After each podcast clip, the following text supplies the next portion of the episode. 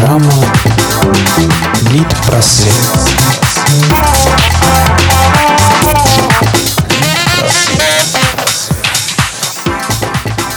привет и всех с наступившим 2017 годом.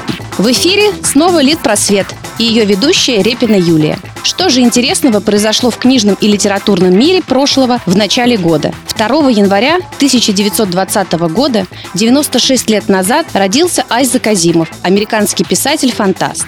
А 3 января 1892 года, 124 года назад, родился Джон Толкин, английский писатель жанра фэнтези, автор книг «Хоббит» и «Властелин колец».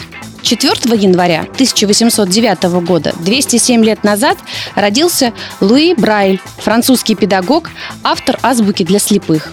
5 января 1932 года родился Умберто Эко, итальянский философ, ученый и писатель.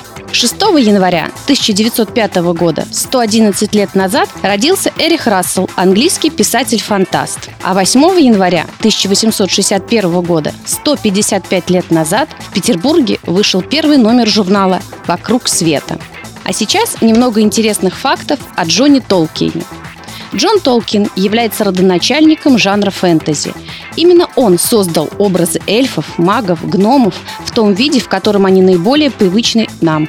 Он придумал хоббитов, Средиземье и весь сказочный мир, в котором развивались события его книг «Хоббит» и трилогия «Властелин колец». Джон Рональд был не только писателем, он еще был филологом и лингвистом и преподавал в Оксфорде. К языкам его влекло с детства. Он выучил не только латынь и греческий, но также древнеанглийский, средневековый английский, англосаксонский, французский, немецкий, испанский, готский, финский, валийский и многие-многие другие.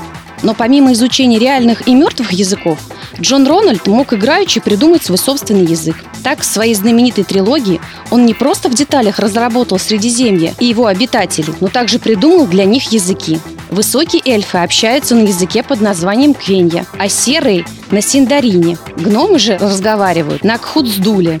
А теперь, в честь новогодних праздников, отвлечемся немного от книг и выйдем на улицы, чтобы хорошенько отдохнуть и весело провести время. Ведь в новогодние и рождественские праздники Москва преображается и наряжается во все самое лучшее, так что гулять можно где угодно и сколько угодно. Главное не замерзнуть.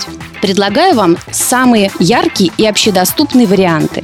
Например, Рождественская ярмарка на Красной площади. Это главная рождественская ярмарка столицы. Целых две тысячи квадратных метров, где можно купить авторские игрушки, подарок близким или просто насладиться новогодней атмосферой. А также фестиваль «Путешествие в Рождество». Это праздничные огоньки, разноцветные фонарики, рождественские ярмарки с подарками, угощениями, новогодние арт-объекты и витающие в воздухе атмосфера волшебства. Вот верные признаки того, что в Москву вернулся фестиваль «Путешествие в Рождество». Площадки фестиваля фестиваля, щедро украшенный к празднику, появится на популярных городских площадях. И не только. Например, на ВДНХ, на Пушкинской площади, на Большой Дмитровке, на Манежной площади, на Тверском бульваре и много-много где еще. А еще фестиваль «Рождественский свет».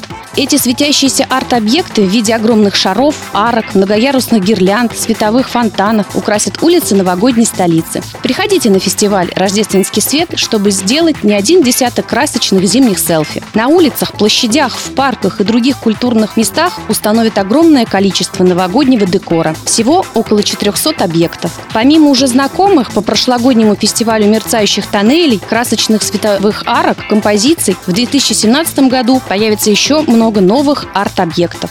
На этом все. Читайте книги, слушайте Литпросвет и отдыхайте. Услышимся на следующей неделе. Пока!